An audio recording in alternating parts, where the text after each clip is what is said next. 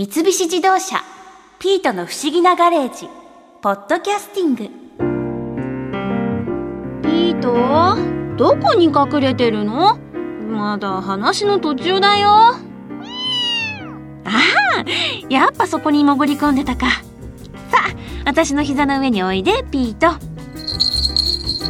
あんた最近なんか企んでるよね。私に言うことないの？ょちょちょちょちょっとストップもうそんなにいっぺんに言われても私猫語わかんないからああどんな時代のどんな言語も翻訳してくれる都合のいい装置が猫語も翻訳してくれればいいのにさっきの動物学者の大石隆夫先生のお話もうちょっと真剣に聞いとけばあんたの言葉も少しは分かったのかな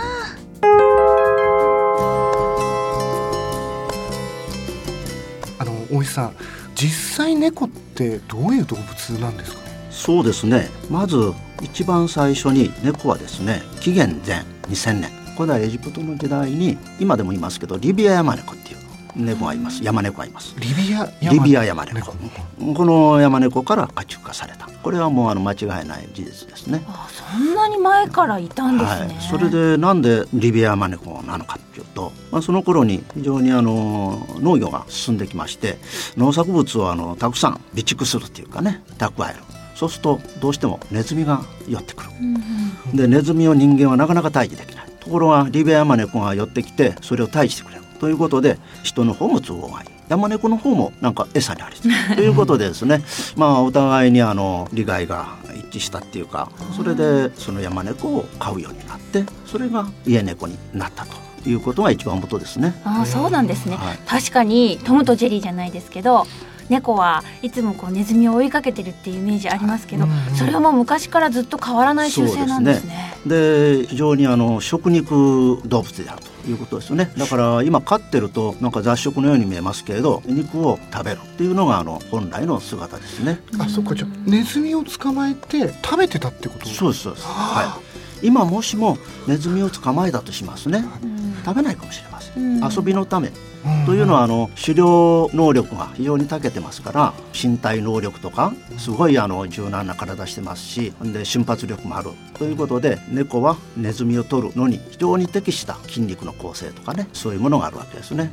だからその狩猟能力を生かしてそういうネズミとかなんとかそういうのを取ってもしも野生だったらそれで生きていくということになります。ところが今の飼ってる猫は餌を十分与えられてますから、ネズミを無理して取らない、取ったとしても遊びで取るという感じになってるようですね。じゃあ本能で取っちゃうっていうか、はいね、別に食べなくてもいいけどなんか体が動いちゃうみたいな。それはそういう言い方正しいと思いますね。面白い。じゃあそのリビアヤマネコですか？もともとやっぱりその猫科っていうもので大元になってるものなんですかね？はい猫科動物っていうのは一番大きいところから言えばライオンとかそれからトララとかヒョウだとかああいう大きいものそれから小さい、まあ、猫は多分一番小さい方だと思いますね。あと山猫が結局猫に一番近い仲間ですね。だけど日本にいるイリモテ山猫それから対馬山猫これはあの今日本にいる猫の元ではないんです。えー、違うんですでそのリビア山猫から家畜化された家猫がヨーロッパに行ってそれから日本で言えば紀元800年頃ですね日本に中国の方を通って渡ってきたというふうに考えられますね。でみんな目的はやっぱりネズミを取ってもらうというのが大きな目的ですねだからエジプト時代にはあの非常に崇拝されてます、うん、崇拝されて崇められて神様のように扱われる。スフィンクス。あ、そっか、スフィンクスは猫。でもないですけど、やっぱりライオンに近いですかね。だけど、猫科動物全部習性は大きさは違うけれど、非常に似てるところがあります。そうなんですね。えー、狩猟だとか、それから体の行動だとか、うん、それは大きくても小さくても近いですね。もう一つの生態で生態っていうのがありますね。生態学の生態ですけど、はい、普通は猫は単独行動。自分で好きなように行動してる犬のようには群れない。だから家の中で猫をね複数飼ってても一緒に行動するということはほとんどないです。我が家に4匹の猫がいます。だけど犬と喧嘩する時も4匹で行くということはないです犬は2匹いたら犬も2匹いるんです。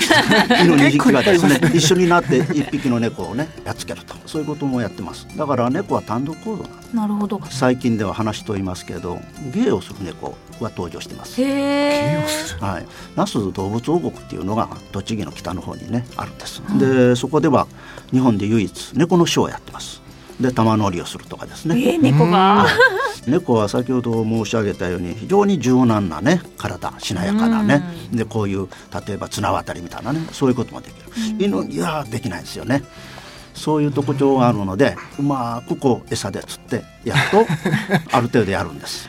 えー、想像できないね。ん。まあだからやっぱり猫の一面を見たかなっていう感じしますねあれ、はいいつ頃からペットみたいな扱そいになったんです話ですね、これあの昔から抱き猫って言って宮廷だとかそういうところで身分の高いようなご婦人方が飼ってたという宮廷猫みたいなねそういうものはいたわけですけどね、いろんな国でですか、うんまあ、エジプトもそうだし、うん。それから中国だとかいろいろなところですね。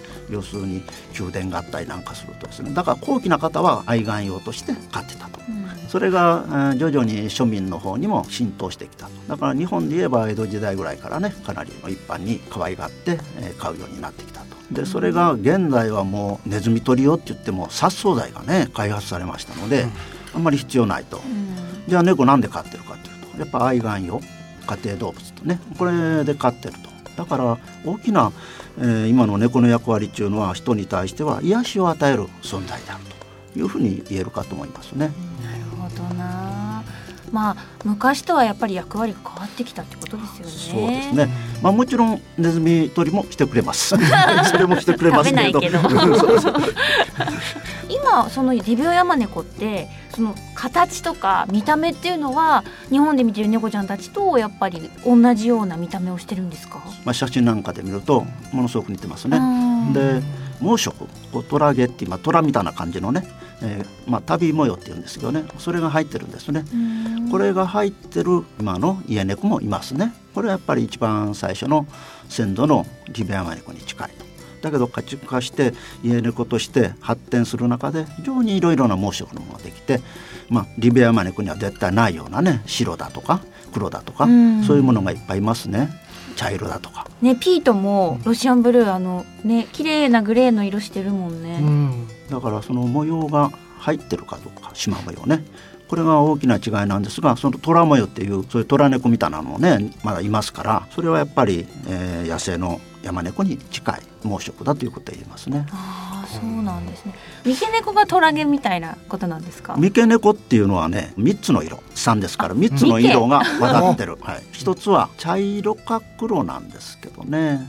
でそれから白とね、うん。えーそれから、えーもう一つ、えー茶色の遺伝子っていうのがありますね。でその茶色の遺伝子がまずあるということですね。だから茶色の部分が出る。それからあとあの黒の遺伝子があって発色して黒になる。それからもう一つ白白斑ね。これがあのどうしても必要になりますね。うん。白斑っていうか白い斑点を作る遺伝子があると、えー斑点ができて三毛猫になる。もしもこの遺伝子がないと二毛猫になる、えー要するに茶色と黒。ああ二毛。ね二毛。茶色と二毛猫ですね。三毛猫ってのもいるんですか？いるんです。へえまあ呼び方ちょっと違う呼び方しますけどね。三種類で三毛で二種類で二毛。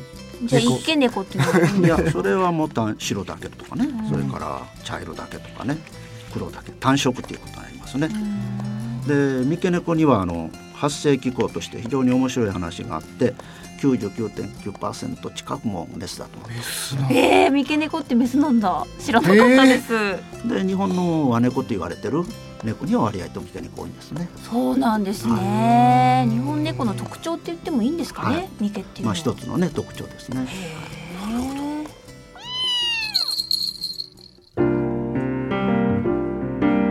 あんたたちほんと面白い生き物だよね。でピートがまた消えちゃった？もうピート何やってるのよ？教えてよ。